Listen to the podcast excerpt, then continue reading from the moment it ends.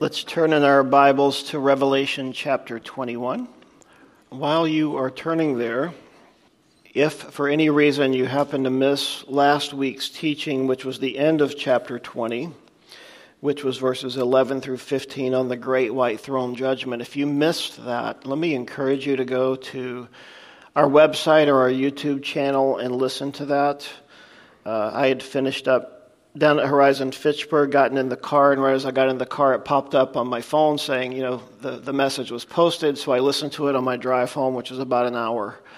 And I was overwhelmed and amazed at uh, the message that was given last week by Pastor Mitch. So let me encourage you to go back and listen to that.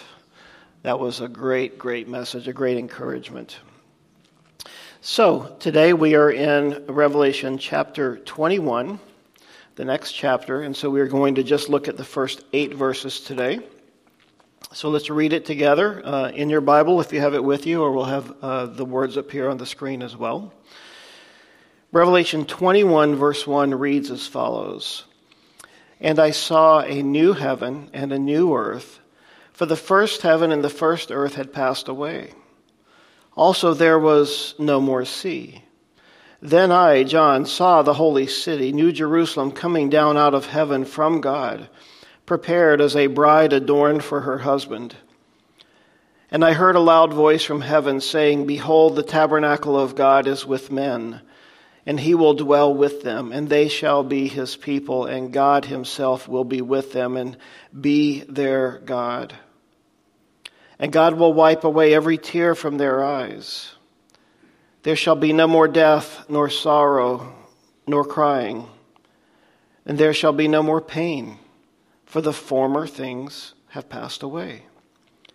Then he who sat on the throne said, Behold, I make all things new. And he said to me, Write, for these words are true and faithful. And he said to me, It is done. I am the Alpha and the Omega, the beginning and the end. I will give of the fountain of the water of life freely to him who thirsts. He who overcomes shall inherit all things, and I will be his God, and he shall be my son. But the cowardly, unbelieving, abominable, murderers, sexually immoral, sorcerers, idolaters, and all liars shall have their part in the lake excuse me in the lake which burns with fire and brimstone which is the second death.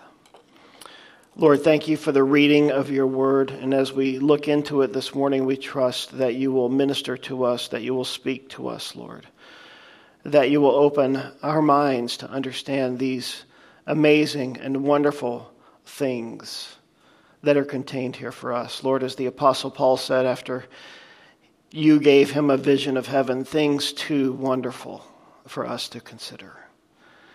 We pray these things in Jesus' name. Amen. I love being around positive and encouraging people. I hope you do as well. But sometimes when you're around people like that, you get the sense that they're just a little bit artificial and syrupy, don't you? But I don't like that part of it. But I like it. I like being around positive and encouraging people. And there was a phrase that a few years ago a friend of mine was using, and I felt like it kind of got worn out, and I kind of got a little, you know, wasn't happy when it was used. And that phrase was, the best is yet to come. But this chapter, chapter 21 and 22 of Revelation, let me just tell you something the best is yet to come. Because chapter 21 begins a new section of time and history. A time when everything that our faith has told us, uh, the Word of God tells us, you know, we, the word hope is a Bible word. Hope is not I, I, like I hope I win the lottery. It's not like gambling. It's not this uncertain thing. Hope in the Bible means a certain confident expectation of future good. And so, Revelation chapters 21 and 22 is a, is a summation, it's a consummation of hope. It's where everything old is gone, sin is gone, Sin is no more. There's no more anything that can pollute God's creation.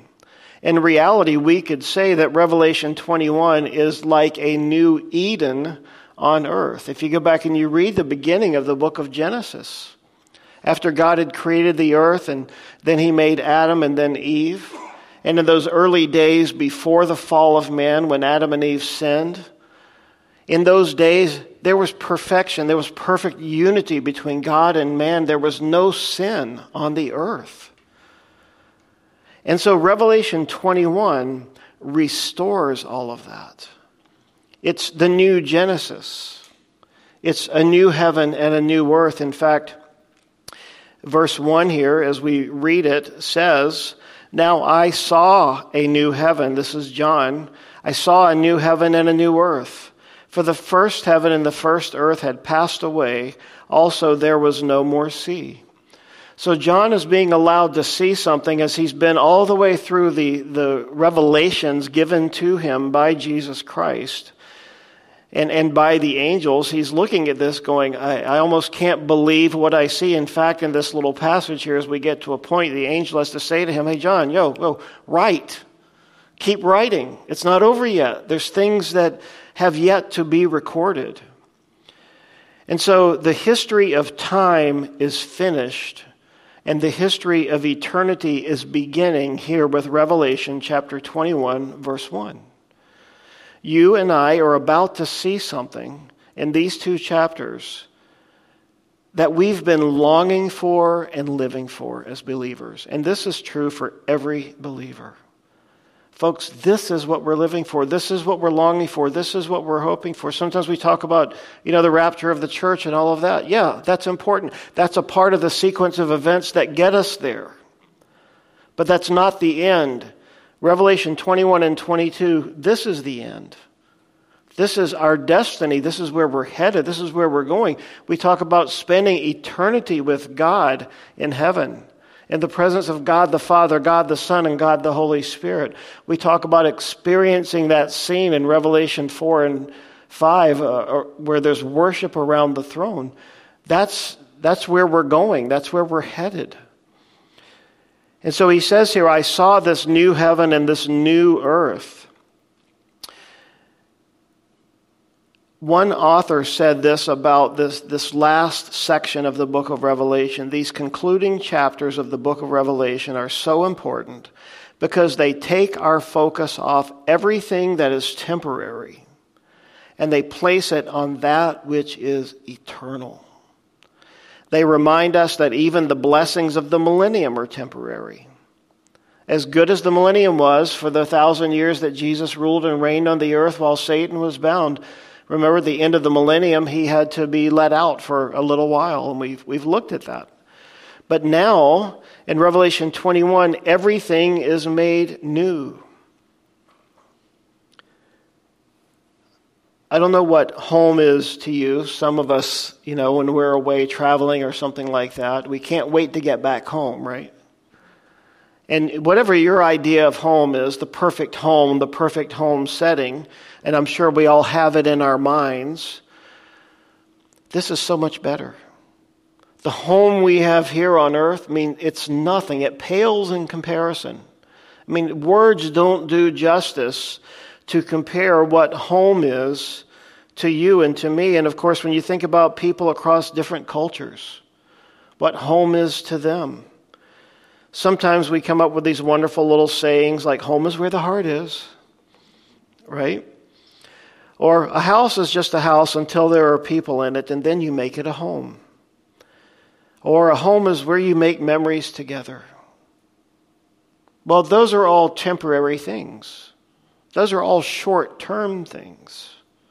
Those are all things that, in the grand scheme of things, don't mean anything unless they're centered around the person and the work of Jesus Christ. Unless our homes are altars where we worship God, they're just homes. In 1 Corinthians chapter 2, as we enter this, this section here where John sees a new heaven and a new earth, we find this written 1 Corinthians chapter 2 verse 9 but as it is written eye has not seen nor ear heard nor have entered into the heart of man the things which God has prepared for those who love him. So God has prepared this. And this is what we're walking into as we read these last two chapters. And I would encourage you you know, sit down over this next week and just read through these last two chapters over and over and over because this is where we're headed. This is the thing that we're living for. You know, we are told all throughout the scriptures that we are strangers and pilgrims and aliens on this earth, and that we are not to make our home here, that we are not to sink our roots here in this world. In Hebrews chapter 11, we are told this about the saints starting in verse 13. These all died in faith, not having received the promises, but having seen them afar off, they were assured of them. They embraced them and confessed that they were strangers and pilgrims on the earth. For those who say such things declare plainly that they seek a homeland. And truly, if they had called to mind that country from which they had come out, they would have had opportunity to return. But now they desire a better, that is, a heavenly country. Therefore, God is not ashamed to be called their God, for he has prepared a city for them. Can we all agree this morning this world is not our home? It's not. Maybe we need to get shaken up about that right before Christmas as we start saying to people, What do you want for Christmas? Give me your list. See, this world is not our home. Anything that can be made can be burned. And it is going to burn in the consummation of all things before we get to heaven. Why? Because none of it matters. None of it matters. 1 Corinthians 13, the great love chapter, at the end of that chapter, we find in verse 12, For now we see in a mirror dimly, but then face to face. Now I know in part, but then I shall know just as I am also known. There will be this removing of the veil. There will be, will be this revelation of Jesus such as we've never seen him. And even as we read the book of Revelation, which means the unveiling, even as we read it, John, throughout this book, throughout this letter, he writes over and over and over using the terms like and as, trying to find human language to convey what he's seeing with his eyes. And remember, Paul, I, alluded to this earlier in 2 Corinthians. Uh, he said these words here. I want to read them to you 2 Corinthians chapter 12.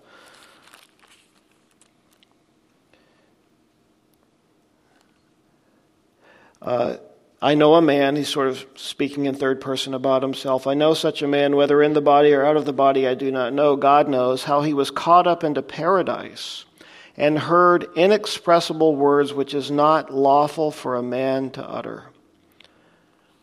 Paul experienced something there.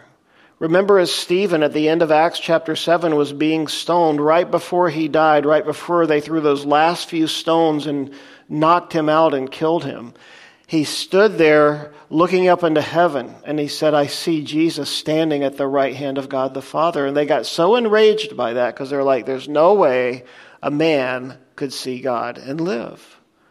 And so they threw the rocks even harder. They did their split finger fastball on those rocks to make them impact even more. And yet he saw Jesus and so we are going to see Jesus. We're going to come into his presence in such a way here in the millennial, beyond the millennial kingdom, into this new heaven and this new earth.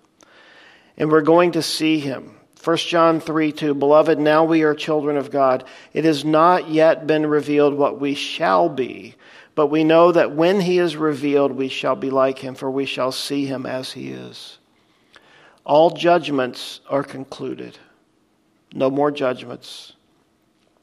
The words new heaven and new earth mean new as in fresh, new as in character, not new as in time. This isn't just the next one. This is the best one. This is the only one that we should be living for. This is the, the new heaven and the new earth that God has intended for us. This is what we were saved for and what we are saved unto. What we read in Revelation 21 and 22. If we take a moment and we compare and contrast the book of Genesis with the book of Revelation, here's what we see. In Genesis chapter 1, we see the heavens and the earth were created. In Revelation 21, we see the new heavens and the new earth are brought into existence. In Genesis chapter 1, we see that the sun is created. And in, uh, later in chapter 21, where we won't get to it today, we'll find out there's no need for the sun in this new city, this heavenly Jerusalem. Why? Because Jesus himself will be the light.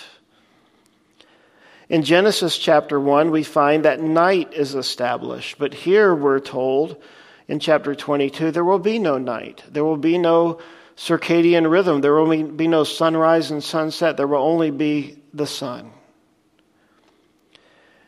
In Genesis chapter 1, the seas were created, but here we're told that there are no more seas. For various speculative reasons, God has chosen that there would not be a sea in the new heaven and the new earth. In chapter 3 of Genesis, the curse is announced because of the sin of mankind. But in Revelation chapter 22, verse 3, we're told there is no more curse. It's gone. Again, in Revel- excuse me, Genesis chapter 3, that's where death entered the scene physical death, the limiting of man's lifespan, the marring of the character and the, the vision of man has been taken down because of sin. And here in chapter 22, we're told that man is restored to paradise. And in Genesis chapter 3, we're told that sorrow and pain enters the world for the first time. But in verse 4 here of chapter 21, we're told that there's no more tears and there will be no more pain.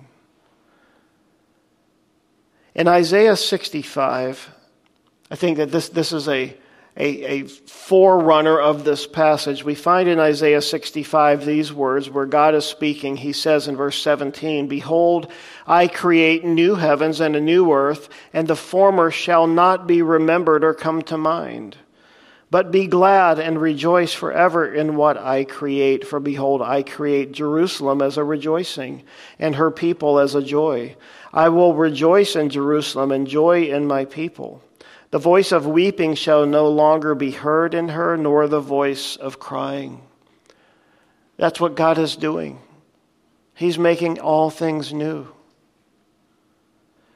In 2 Peter chapter 3, we're told in a similar way and this is speaking of the coming of the day of the Lord, uh, speaking of the new Jerusalem and the new heavens and the new earth.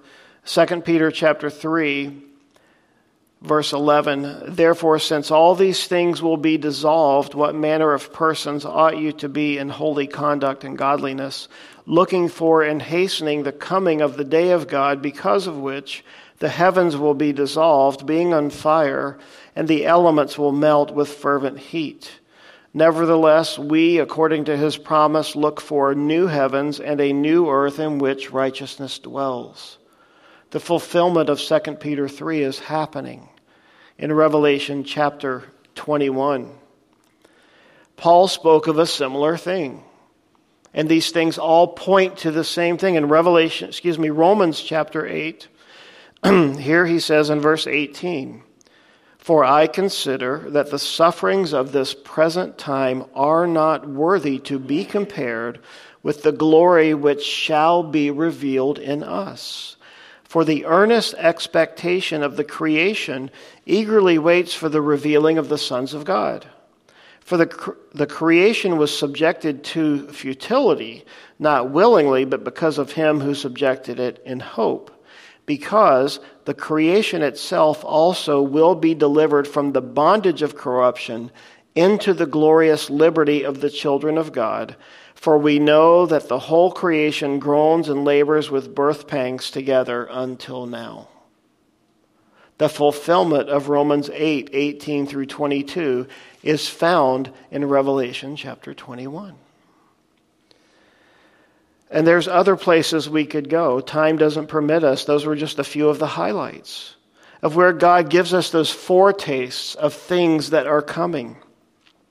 And in verse 2 here, then I, John, saw the holy city, the new Jerusalem, coming down out of heaven from God, prepared as a bride adorned for her husband.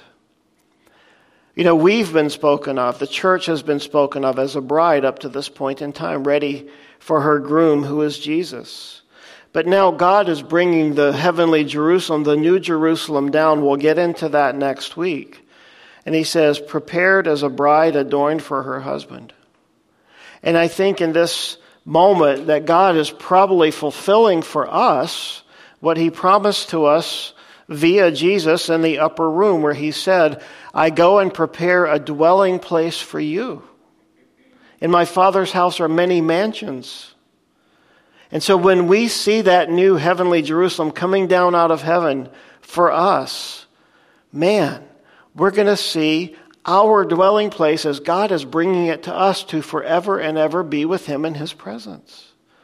This is what Revelation chapter 21 is ushering in as a new era of eternity for us to live in and to experience. This is the Jerusalem of hope, the Jerusalem from above, the place where our real citizenship is to be located. There are seven things we're told here in these two chapters that are new things in the new eternal state that we will experience.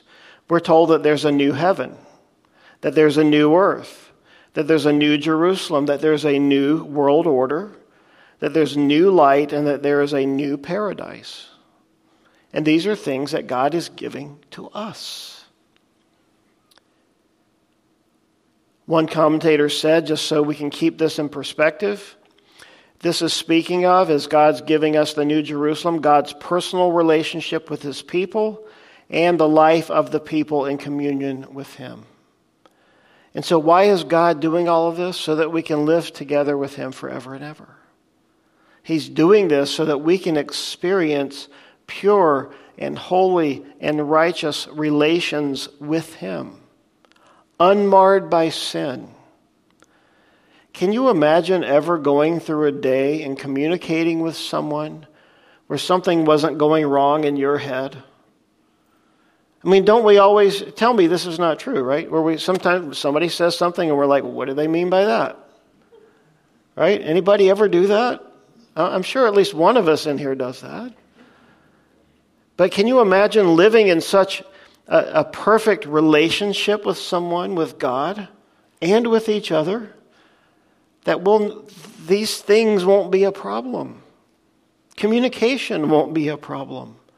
Sin won't be a problem. When this new Jerusalem comes down out of heaven, this will be the first time since Eden that there has been perfection on earth. I don't even know how many years that goes back. The Jewish calendar, we're in the year 59 something, I forget.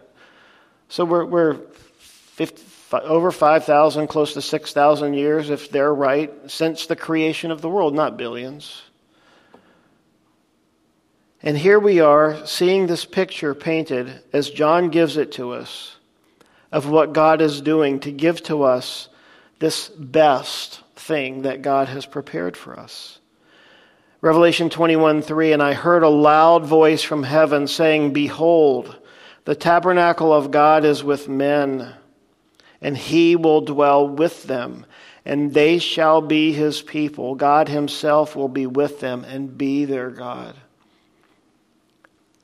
I don't know if you write, highlight, or underline in your Bible, but I think you ought to do that to verse 3.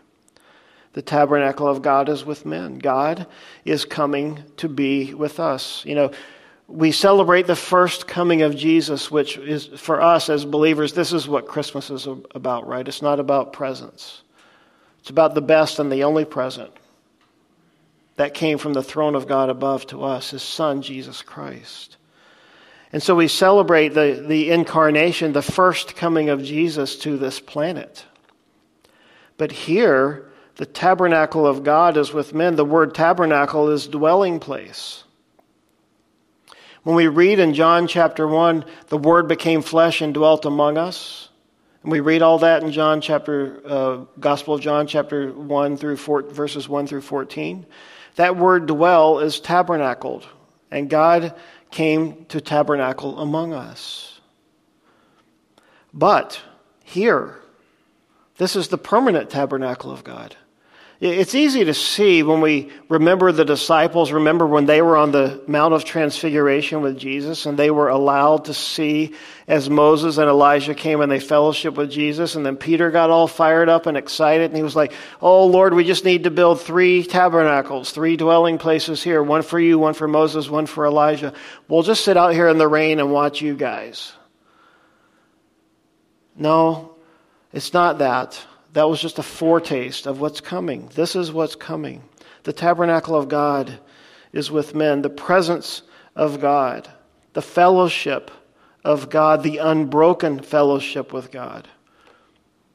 Can you imagine a time when you weren't thinking about what you have to do tomorrow morning after the holiday is over to go back to work and what you're walking into? No more, right? The only priority you will have is fellowship with God. That's it. God will take Isaiah 9, 6, and 7, God with us, Emmanuel, and He's going to make it a permanent thing for you and me. Verse 4. He says here, God will wipe away every tear from their eyes. There shall be no more death, nor sorrow nor crying. There shall be no more pain, for the former things have passed away. The emphasis here is on the comfort of God and what He brings to you and me. God will dwell with us. We shall be His people. He will be our God. No more death, no more sorrow, no more pain. This is not a repair job. This is not an overhaul. This is not a renovation. This is a brand new creation. The new Jerusalem is new. In addition to telling us what will be in heaven, John also gives us seven things that will not be in heaven, that will not be in this eternal state. There won't be a sea. There won't be any death. There won't be any mourning. There won't be any crying. There won't be any pain. There will be no night. And there will be no curse. When it says that God will wipe away every tear from their eyes, we could think of so many things, right? The different kinds of tears we have cried over the years tears of, of bereavement and grieving over the death of someone,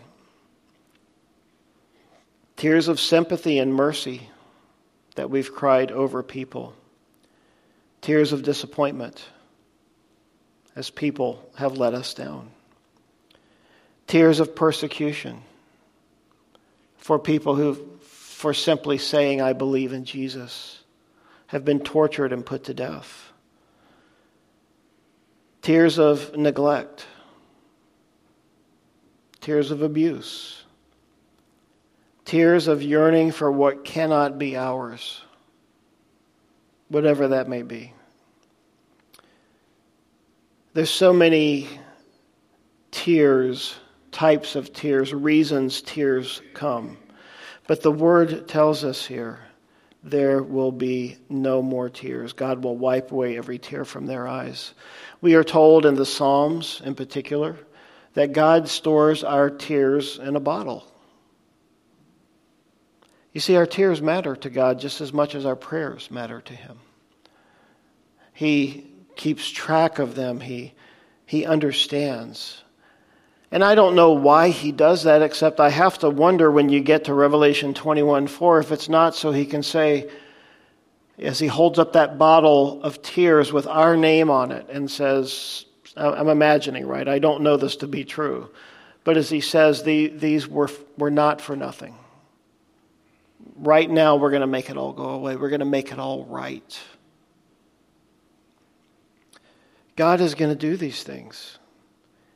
God is going to bring comfort such as we have never known comfort before. Verse 5 Then he who sat on the throne said, Behold, I make all things new.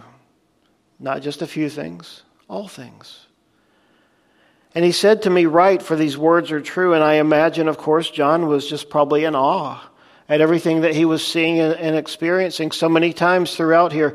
You could go back and look it up, all the times that, that the angel or someone had to speak to John and say, Write, write, come on, write so that we would have these things to be reading. Listen to these scriptures that take this idea of God making things new and what He does, bringing it forward to this eternal state, this new heavenly perfect state that we will be living in. In 2 Corinthians chapter 4 verse 16, therefore, we do not lose heart even though our outward man is perishing, yet the inward man is being renewed day by day. For our light affliction, which is but for a moment, is working for us a far more exceeding and eternal weight of glory, while we do not look at the things which are seen, but at the things which are not seen. For the things which are seen are temporary, but the things which are not seen are eternal consummated in Revelation 21. Remember when Jesus said in the Gospels, No one puts new wine into old wineskins, else the new wine bursts. Uh, the the uh, wineskins, the wine is spilled and the wineskins are ruined, but new wine must be put into new wineskins. Can you imagine if he tried to take us and these bodies and set us in that perfect setting? See, 1 Corinthians 15 says that we are going to get a heavenly resurrected body. Our redeemed man, our redeemed being, which we have right now through the blood of Christ on the cross, we live in unredeemed flesh. This is part of what Romans 8 tells us about. But the time is coming when our redeemed person will be living in a redeemed body in the new heaven and the new earth. You remember when Jesus said at the, the Lord's table as, we, uh, as he instituted it, he says, This is my blood of the new covenant. Later in that same passage, he says, I will no longer drink of the fruit of the vine until that day when I drink it new in the kingdom of God. And then when the church would come on the, the day of Pentecost when the Holy Spirit would come and the church would be born. He said, They will speak with new tongues. You see, God is always doing something new. And these new things that He's doing is but a foreshadow. They're pointing us in a direction. They're like big giant signs, all pointing us to Revelation 21 and 22, to the day when the best arrives for us. 2 Corinthians 5:17 speaking of our salvation. Therefore if anyone is in Christ, he is a new creation. Old things have passed away, behold all things have become new. We have that now. But we have it now as a foreshadowing of the perfect which has not yet come. Hebrews 9:15 Jesus is the mediator of a new covenant. And then in Revelation chapters 5 and 14, we find this happening. We've already talked about this. And they sang a new song around the throne of God. And these new songs we do here, you know, that all churches do, is, you know, we come across things that, you know, to us kind of freshly help us understand the glory of God and to sing praise to Him in a way that just refreshes our spirit. When we get to heaven, we're not going to need a hymn book. We're not going to need screens to project lyrics on. It's just going to be there. And we're all going to sing in unison. There's not going to need to be a director up there doing this, telling us when to come in. It's all going to be a perf- perfect unity, a perfect harmony of being in fellowship with God and worshiping Him in such a way that is so beautiful. One commentator wrote this, and I like the way he said it. Our instinct is to romantically consider innocence, which is where we'll be when we get into heaven like that, as man's perfect state and wish that Adam would have never done what he did. But we fail to realize that redeemed man is greater than innocent man, and we gain more in Jesus than we ever lost in Adam. You see, Jesus is so perfect his redemption so complete that he's made us, the blood of Christ has made us what God has always wanted us to be. And in verse 6 of Revelation 21, and he said to me, It is done. I am the Alpha, the Omega, the beginning and the end. And I will give of the fountain of water of life freely to him who thirsts. There are three great it is finished statements in, this, in the Bible on the cross where Jesus said, "To tell us, Tetelestai, it is finished. At Armageddon, where he said, It is done, at the end of the Battle of Armageddon in uh, Revelation 16, the, the seventh angel poured out his bowl into the air, and a loud voice came out of the temple of heaven the, from, uh, from the throne of God, saying, It is done. And then here, in this verse 6 of Revelation 21. A new world order is established. Three times he said, It is done. But this is the it is done, done statement. This is the capstone of all of that. Jesus has said over and over in the book of Revelation, I am the Alpha and the Omega, the beginning and the end. And what he's saying there is very simply, I was there in Genesis 1 1. And I'm here at the end of Revelation 22. In fact, as we look there, Revelation 22, verse 20, he who testifies to these things says, Surely I am coming quickly. Amen. Even so, come, Lord Jesus. The grace of our Lord Jesus Christ be with you all. Amen. That's the end of the book. He said, I will give the fountain of the water of life freely to him who thirsts. Who is the person who thirsts? It's that person who realizes who Jesus is. It's that person who gets saved, who gets born again, who comes to Christ. Sadly, not all come to Christ, right? And many of us, if not all of us, are praying for someone or we know someone who doesn't yet know Christ. And we want them to know Christ. We pray that they would know Christ. We do our best to be a good witness. Sometimes that doesn't work so well for us because we're flawed, frail human beings on this side of, of, of, of eternity. But we want it to happen. We want to see them coming. And so, so often, at least this is my prayer, Lord, in spite of me, would you bring someone along who can witness to them in, in the way that they need to hear and see it so that they will come to faith and believe in you? Jesus answered, John chapter 4, to the woman at the well Whoever drinks of this water will thirst again, meaning regular water from your faucet or from the well, but whoever drinks of the water that I shall give him will never thirst.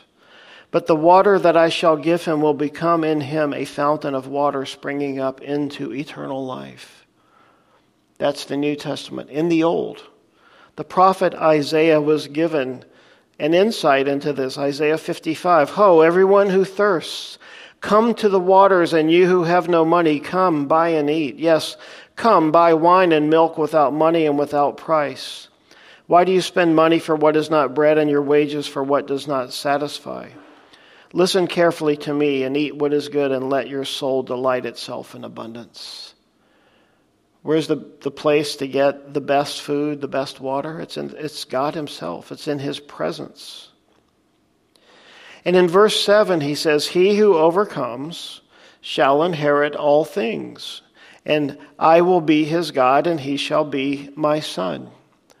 Now, in the seven letters to the seven churches, Jesus said in his, his postscript to all those churches, to him who overcomes, to him who overcomes, to him who overcomes. The word overcome means to persevere or to stay faithful to the end. In other words, don't give up. Don't give up.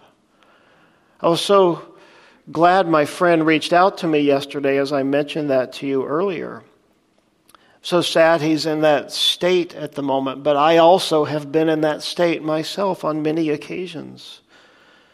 And so it was my pleasure. I wish I could have been there in person with him and put my arm around his shoulder as we prayed. But to overcome, to persevere, to stay faithful, to not give up because we hit a bump in the road because something happens. And that something can be anything. It can be the death of someone in our life. It can be some, someone getting in our face and telling us that we're a loser and shouting obscenities at us. I've had all those things happen. It could be anything in between. It could be losing a job. I've been through that. These things can cause you at times to feel so dejected and so unworthy. And yet it says, He who overcomes shall inherit all things. And what is this talking about? Is this talking about pull yourself up by your bootstraps kind of faith? I don't think so. I think it's saying that we place our faith in God. Because the only way we make it to the end is by clinging to Him, by crying out to Him. Just as we read in the psalm this morning, the only place we can find peace and safety and rest is in the presence of the Lord. We don't get there by our own efforts. We don't get there because we trained and we can run marathons or we've, we've trained with the SEALs or anything like that. That's not what gets us there. What gets us there is clinging to the, the cross. He who overcomes shall inherit all things. It's not by works, lest any man should boast. It's by faith in Jesus. That's how we overcome. And notice as he says here in, in verse 8, and we come back to sort of this negative stuff, but the, the point of verse 8 as we read this together is that there's not going to be anything that is impure in heaven.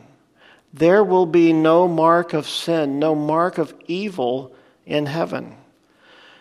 Verse 8, but the cowardly, unbelieving, abominable, murderers, sexually immoral, sorcerers, idolaters, and all liars shall have their part in the lake which burns with fire and brimstone, which is the second death. You know, one thing that's going around today, it's on social media. I, I hear people who are podcasters, you know, and talking to people about this. You know, there is this push from the left and from liberalism to say, you know what, uh, as more and more churches, in my opinion, are doing this in a very ungodly and biblical way, they're saying, in an effort to reach out to people and to build a bridge to them to their sin, they're saying, your sin is acceptable.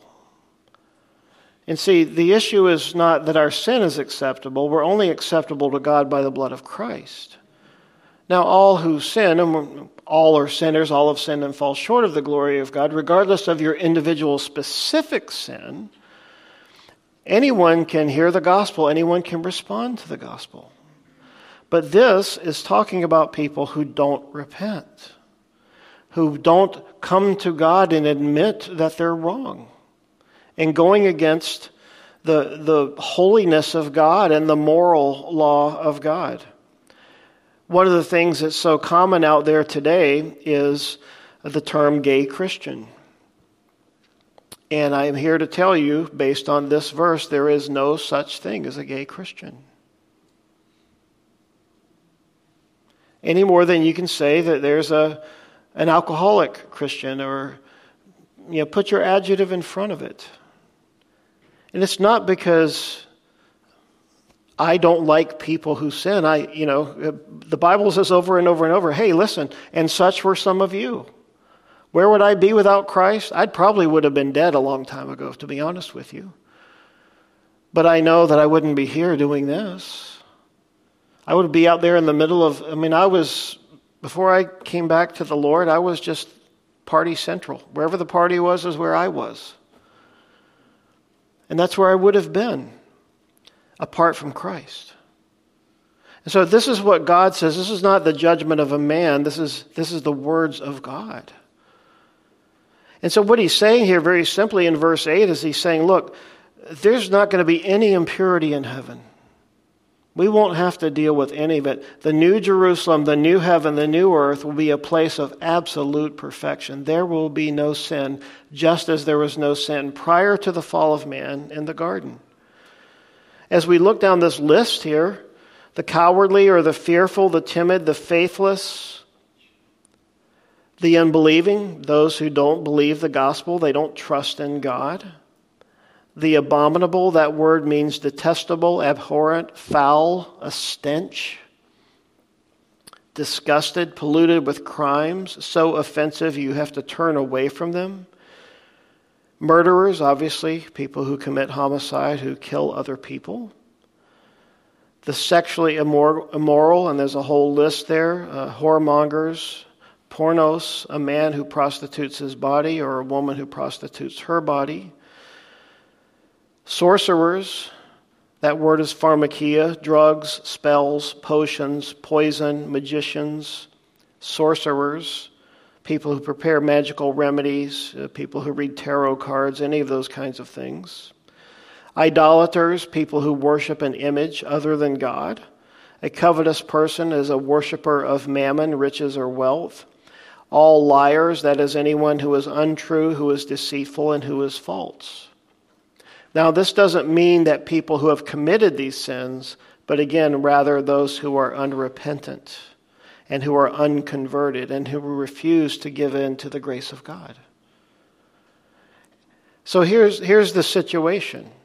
For all of those who are sinners of whatever category, it's very simply this Jesus Christ died for the sin of mankind. He died for your sin. He died so that you could have a relationship with God. He paid the penalty for your sin. He did it so that you could be in the very presence of God the Father and not be obliterated by the flames of judgment. That's what the blood of Christ does for you and me. And if you want to be a believer in Jesus, if you want to be in his kingdom, if you want to be in his presence, if you want to be in Revelation 21 and 22, if you want to be in heaven, there's only one way. And Jesus said, I am the way, the truth, and the life. No one comes to the Father except by me.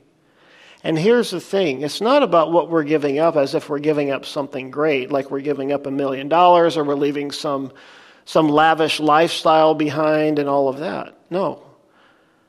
It's, it's, we're giving up our sin to gain heaven. We're giving up our sin to gain Jesus. And there is no comparison. The problem is, in our minds, we have this value system that's, that's skewed and warped. It's not about what this world and what this life says is okay and acceptable and, you know, the American dream or whatever it is in your mind that success and happiness looks like. If we allow this book, which, which for us as believers, this is supposed to be the final matter and all, the final authority in all matters pertaining to life and godliness, if that's our mindset, then heaven, Revelation 21 and 22, that's it. That's where it's at. And there's only one way to get there, and that's through the blood of Christ by believing and receiving.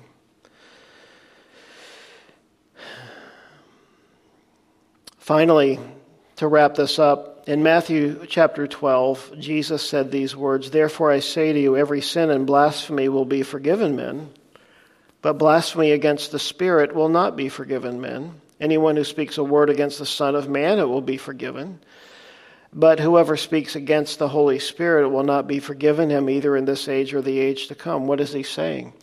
The sin of blasphemy, as Jesus talks about it here, is resisting the work of the Spirit in drawing a person to Christ. And so, for anyone who resists that work of the Spirit, you know, sometimes people resist it for years and then they capitulate, they give in.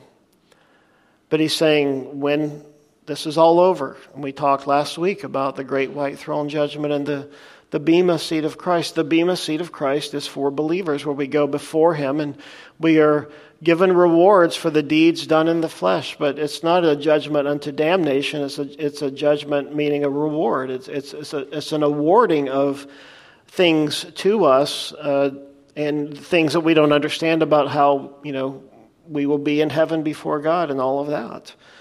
But then there's the great white throne. which is the place you don't want to be. It's your book is not written in the Lamb's book of life, and your name is written in some other book where God has kept track of all of your sinful deeds. And as Pastor Mitch so eloquently pointed out last week, when we see in the Gospels and it says that there was, when Jesus was nailed to the cross, it was customary through crucifixion for the person's crimes to be written on a piece of paper and nailed to that cross. And Paul brings this out for us in the book of Colossians, where he says, And the handwriting of decrees against him and against us was nailed to that cross. And so when Jesus went to the cross, what was written up there for him was something like, you know, he, he received the wrath of God for the sin of the world because he said he is God.